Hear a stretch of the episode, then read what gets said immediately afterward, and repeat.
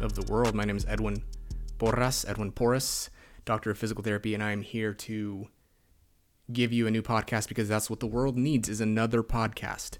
There aren't enough of those in the world. And I think that uh, this is going to be a good good adventure and a new adventure for a lot of different people uh, on this podcast, and it's going to be great. Hope you caught my sarcasm there.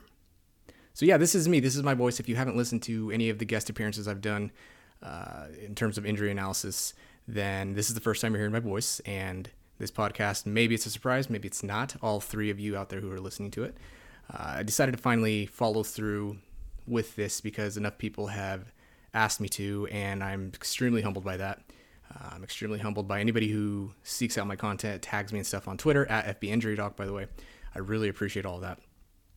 So, what I wanted to do today is give you a very, very brief rundown on my, my story, uh, give you a little bit more information, background information about me, who I am, and then I can get into some content. I think episode zeros are, they're just not for me. I think that they uh, don't provide a lot of value, so I want to give you a little bit of background, but then just dive right into my running back tiers.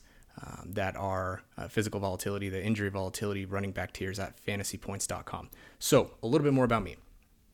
I'm a very, very proud uh, son of two Mexican immigrants. And I went to physical therapy school. I just graduated, passed my boards, got licensed. Licensed. Um, very, very, very avid fantasy football player. Uh, very, very interested in human performance, recovery, rehab, and I got my doctor doctorate of physical therapy. And essentially, what that means is we specialize in using exercise and um, sort of hands-on treatments to help patients guide themselves through treatment, through uh, pain, physical pain, knee pain, back pain, hand pain, arm pain. We help people come back from surgeries. Uh, we help maybe people stay away from uh, pain pills, injections, all that kind of stuff. So that's what I do by trade. That that's who I am. That's what I went to school for. And the reason that I dove into this fantasy football stuff in the first place is because uh, I thought there was a space to be able to provide more context when it came to injuries, and I think that so far that's that's fleshed itself out. There are a ton of great injury analysts out there.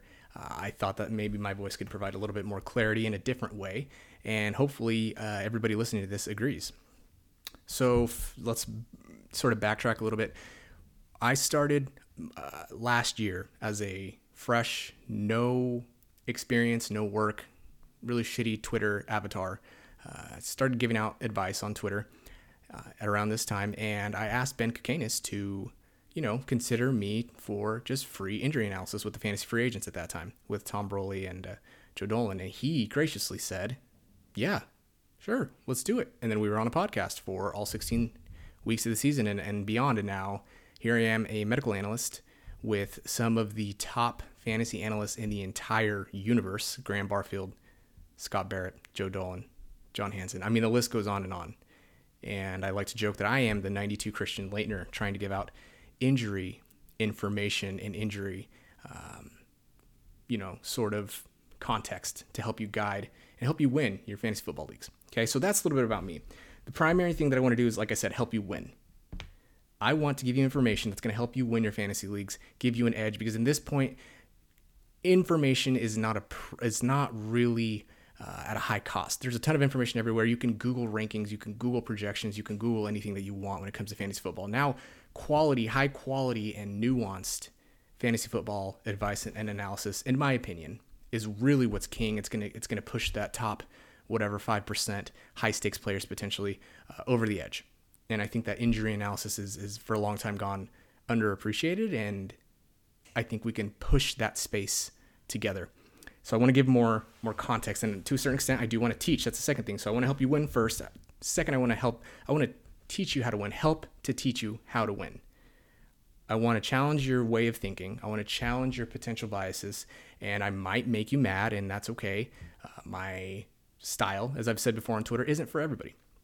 It's not for everybody. So the third thing is I want to do is provide some sort of emotion for you, even if it's if I make you laugh with my bad jokes uh, if I make you think hard, if I make you analyze every anything that you're doing in terms of, of the fantasy football space, then that's great. That's sort of the point. So those are the three things I want to do: help you win, help to teach you, how to win, essentially, and then elicit some sort of emotion. But that's enough of that because that's almost five minutes of me ranting. So let's move on to the actual information that you want to know, and that is what the injury tiers for running backs look like. Seeing as here we are on the eve, or I guess it's now, it's the morning of the Scott Fish Bowl, and hopefully you have your picks set out. But I wanted to give a little more context when it came to my injury uh, tiers that you can find over at fantasypoints.com. So, what I did here is I tried to use the medical uh, literature and my own sort of research to quantify what the injury risk is for running backs. So, the entire methodology is there's a method to the madness, for lack of a better phrase. If you want to go over to fantasypoints.com, subscribe, and you can see the entire way that I break down how I quantified these. Essentially, every every running back got you know a one for a hamstring, a one for a shoulder, uh, a one for an ankle, and I mean when I when I say one, I mean just an arbitrary number because it's it's it's just there's not it's just a unitless value. Um, and then you went from there. So, for example, if uh, they had a previous hamstring, then they got 0.25, um, 0.25 of a of a point to quantify that, because hamstrings recur at 25%, if that makes sense, and so on and so forth. Like I said, it's sort of complicated. It's hard to explain, but if you read it, it'll make a little more sense. So, anyway, let's start. You know, so it's going to be the green, yellow, and red light tiers. Let's start with the green light tier this is, you know, a group of players that, given it's Ezekiel Elliott, Philip Lindsay, Boston Scott, Ryquell Armstead, Armstead, Christian McCaffrey, Nick Chubb, David Montgomery, Darrell Henderson, Kareem Hunt, Tarik Cohen, Tony Pollard, Ronald Jones, Aaron Jones. Okay, those players, and those are all t- based on the top, uh, top ranked players. I think it's top 50 over at fantasypoints.com. If you want to get those entire rankings, go over there. That's where you can find all of my written content. Okay, so those are all the players you don't really have to worry about unless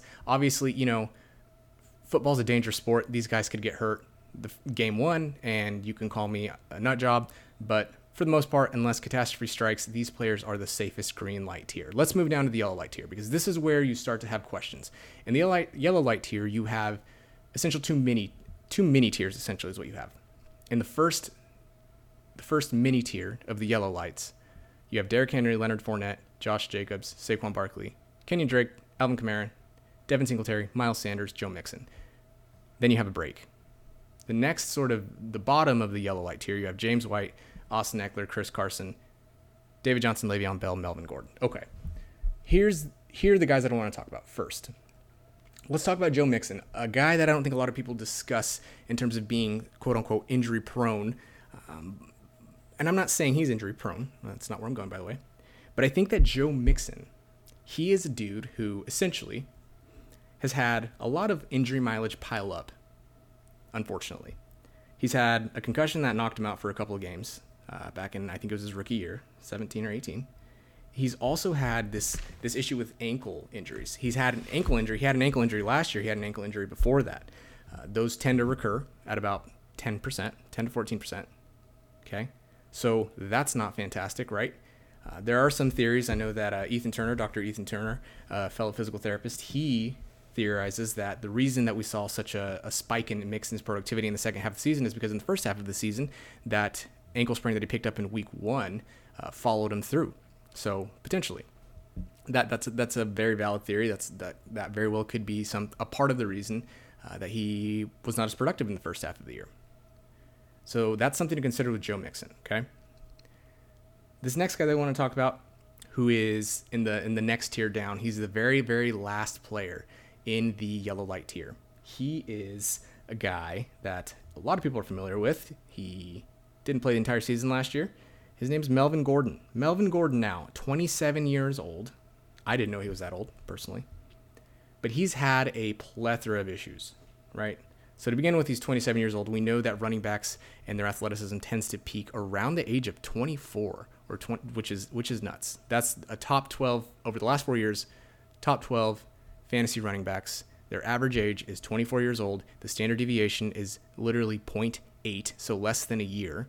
So they are very, very rarely older than 25, a top 12 running back, uh, and they're very, very rarely younger than than even 23. So that's a pretty narrow, narrow confidence interval there. He's 27. right? He's had intra-articular, which means inside the joint surgeries that very, very easily could end up causing, you know, the the another player we'll talk about soon, uh, the Todd Gurley knee, right? The arthritic knee. Uh, the thing is about athleticism, what we need to remember is that at 27, I'm 27 years old. I'm not saying I'm, well, I'm definitely, I've never been actually any type of super athletic or anything like that. But at 27, I'm, I'm pretty young. Anybody who's 27 in their 20s, you know, that's pretty young. You're generally healthy. But for these these guys in the NFL, the margin for athleticism is so razor thin that by the time you're 27, you are bordering on ancient. And that is not because of necessarily injuries, even though it can be. It's not necessarily because uh, you know you're you're generally compared to the popu- average population less athletic. It means that you just get these 22, 23, 24 year old absolute studs, athletic freaks coming in behind you. At 27, your bone density's matured, you've maxed that out. Your your muscle, your VO2 max essentially has been maxed out, which is just how much you know oxygen carrying capacity your blood has and stuff like that. Basically, how long you can run and how in shape you can you can become when it comes to, to cardiorespiratory fitness. A lot of things have peaked at that age, and that's what I'm worried about with Melvin Gordon is that he might hit that wall. And the inside the knee surgeries and the history of, of he's got hip and, and groin issues, I'm just concerned that the wheels might fall off for Melvin Gordon. So he's the last one. Uh, he's the last player in this yellow light tier generally speaking about this tier, I think that these players aren't necessarily unsafe, but especially in the second uh, mini mini tier, that second James White, Austin Ekeler, Chris Carson, David Johnson, Le'Veon Bell, Melvin Gordon, especially that last group, that I, those guys I just mentioned. If the if the wheel starts to fall off from an injury or physical performance pers- perspective this year from them, I would not be surprised. So Let's go to the red light tier. The red light tier, I'll read it off for you. It's Sony Michel, Jordan Howard, Derrius Guice, Mark Ingram, Marlon Mack, James Conner, Kerryon Johnson, Dalvin Cook, Rashad Penny, Todd Gurley. Whew. Man, let me just read you a piece here uh, that I wrote uh, here at, at fantasypoints.com. You can get the entire article here of my, my running back injury tiers uh, for 2020. This is a line that I, that I said in, in the red light tier, the takeaway section. Quote, in this tier of 10 players, there's a combined total of 17 surgeries. This increases the risk of all sorts of issues in the future. I'm not the business of telling anybody what to do, but the above players are objectively at risk for re-injury and or performance reduction. It obviously doesn't mean it will happen, but as mentioned above, the best predictor of future injury is previous injury. So, 10 players, 17 combined surgeries. The risk is all over the place. The guy that I think is the most interesting that I get the most questions about is Derrius Guice. So, Derrius Guice. What an unlucky guy. He had probably the worst luck of any player. He finished almost all of his college career without missing any games due to injury. He didn't have any dating back to high school that we're aware of that are documented. There was nothing really there that was going to indicate that he was going to miss as many games as he has in, in the first two years of his, of his career the reason that I really hammered home the, the, the emphasis on the college career is because that is games missed in in college is the best predictor for games missed in the NFL. That and draft capital. So, and I'll make sure to link all these studies that I'm mentioning uh, in, in, the show, in the show notes so you can check those out. Okay. So, moral of the story with Derrius Guice is that he was extremely unlucky. Yes, uh, he was a victim of the of the fact that two, only 2.3% of all NFL games are ever injury free.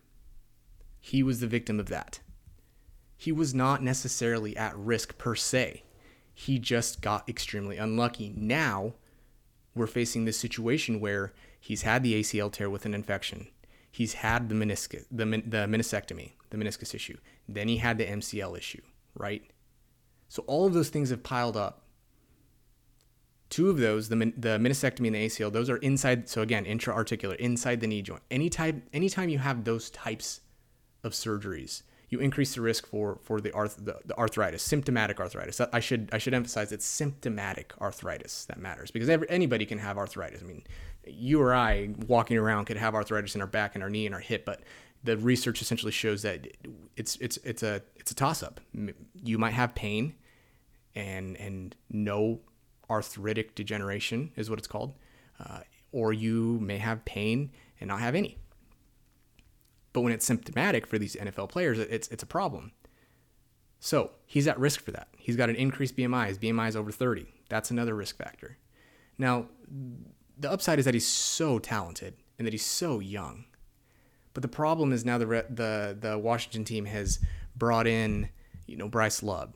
They are bringing back Adrian Peterson. They are very clearly showing us that they're trying to approach this situation with Derrius Guice as a load management thing. And so it's not so much that I'm necessarily saying or I think that Derrius Guice is going to get hurt or get injured this year. I, I, don't necessarily I think that he can stay healthy. The problem with Derrius Guice is that I think that if he stays healthy, it's gonna come at it's gonna come at the cost of A volume. And it's gonna come at the cost of B, the fact that players, NFL players, running backs coming off of a meniscectomy play fewer snaps uh, than their counterparts who don't and again, I'll, I'll make sure to post those studies that I'm citing in, in the show notes. So, really, what I'm trying to say with Derrius Guice is that the, the guy was really unlucky. It's unfortunate. There's not a lot we can say to what happened to him. I, I hope that his his athleticism and his draft capital and his overall mental well-being because this has got to be just absolutely exhausting crushing for an NFL player. I hope that he can stay healthy. I hope that he doesn't have any residual effects from the surgeries. And I hope that he proves me wrong. But as of now, he is in that position where I'm saying, as a fantasy football manager, you got to prove it to me first. I really don't want to draft him as any type of starter. That's where I'm at with Derrius Guice, and that's why. And then, of course, everybody likes to talk about Dalvin Cook and what's going on with that. So we'll talk about him. Here's the bottom line 42% of college players who dislocated shoulder, glenohumeral dislocation is what it's called. 42% of those players who dislocated in college went on to the NFL and dislocated. 42%.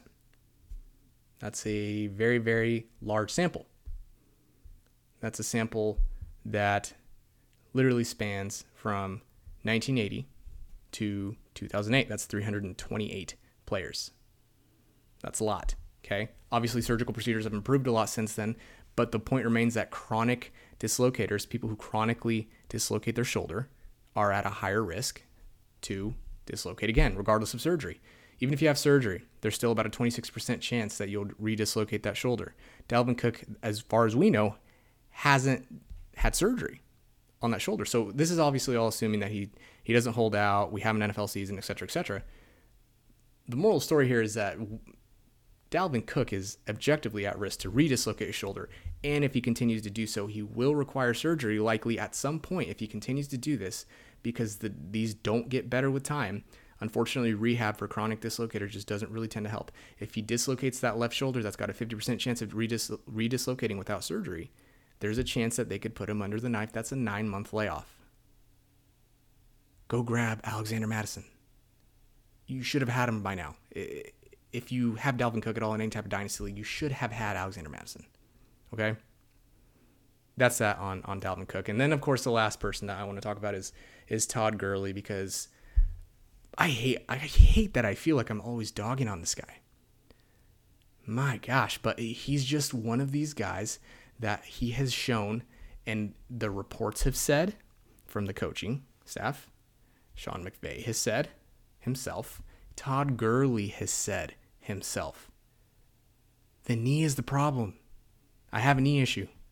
It's arthritis. It's symptomatic arthritis. Right? I know that a lot of a lot of other healthcare providers are, have have tried to, you know, talk me off the fact that oh, it's arthritis, you know, you could be asymptomatic. And that's true in the general population. When you need to be an elite athlete and you've already admitted to the fact that your knee is not where it needs to be because it's arthritic, uh, let me describe what it means. Osteoarthritis, in a nutshell, is a cascade, a vicious cycle of your brain trying to correct damage to an area that doesn't need correcting per se, right? or it, it, maybe it does need correcting, but it, it, it just unfortunately the inflammation continues to build in that knee, and the knee is damaged to the point where your brain and your body are are knocked offline, and so your body's continuously sending chemicals to the knee and sending signals to your brain saying, "Hey, this is painful. You need to stop. We need to stop."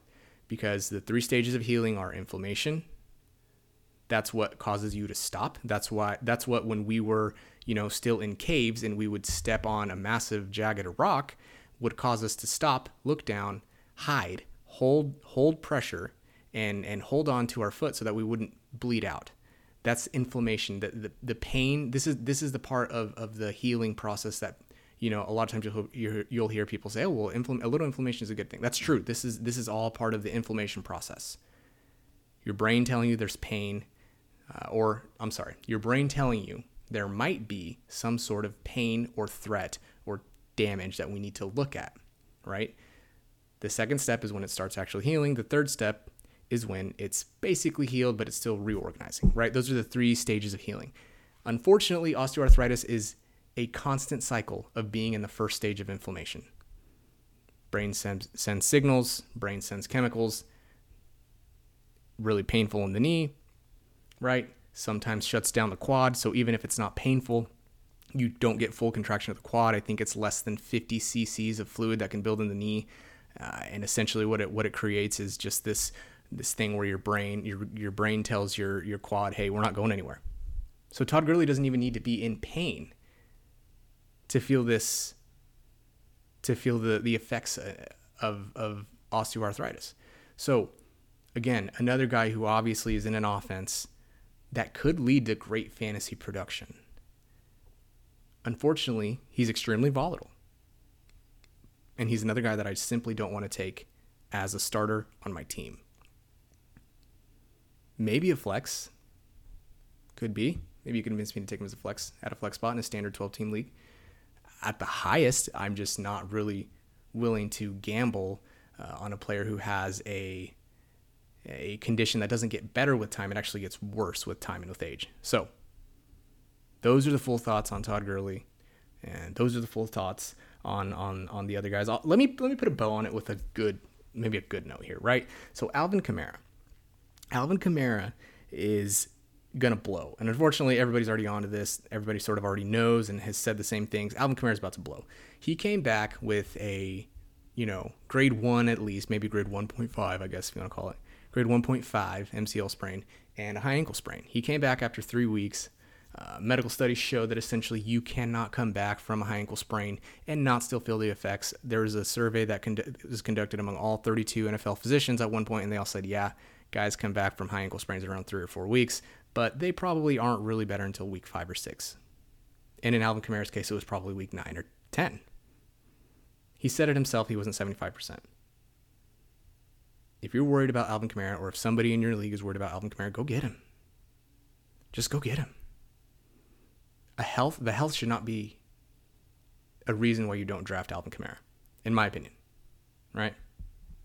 So that's the skinny on that. Thanks for listening to me talk for the first whatever however many minutes this was. 25 minutes. I appreciate you. Um, you know listening. Uh, rate review do all that stuff. You know i don't even really know what that means. I, a lot of times you know i'll do it for for some of my some of my close friends that are that are you know t- talking about fantasy and i'll just you know rate them whatever. Maybe a five star review would be would be nice here on this first pod that i'm trying to provide some value. Um, i'll be be doing some of this. So hey if you are listening to this all the way till the end though i would really appreciate it if you'd share on twitter share on god forbid you're on reddit or facebook but i mean hey if that's what if that's your style would really appreciate a share uh, a like maybe a retweet if this is uh, this will likely be on twitter. Give me a retweet um, give me feedback. This is the first time i'm screaming at a mic alone by myself. Uh, i'll just i'll explain a little bit more about what we're going to do uh, in the future, I want to bring on some guests. I want to do a little bit more talky talky about general injury uh, statistics and, and medical science to help you win. All right, so that, that's what we're going to do. But rate, review, subscribe. That way you don't miss something. If I get enough good feedback here, Um, um, since I know Scott Fish Bowl draft will start as you're listening to this, it's already started. That's why I wanted to put this out. Uh, if I get enough good feedback, I'll put out wide receivers. I'll do do a section on wide receivers. So there's that. Tweet at me and say hashtag SFB with Scott Fish Bowl X, right? SFF, SFBX, and then tag me and say wide receivers. That way I know that there's enough people listening to this that actually want to listen to the wide receiver version. If not, um, I'll just wait to put it out at some point. So, for me and for my wife who's in the kitchen, uh, I don't know what she's doing actually. She might be in the living room. For my dogs who are with my wife, and for my rabbit, Sir Hops a lot. This has been the first episode of Injury Prone, the Injury Prone podcast. Thanks again.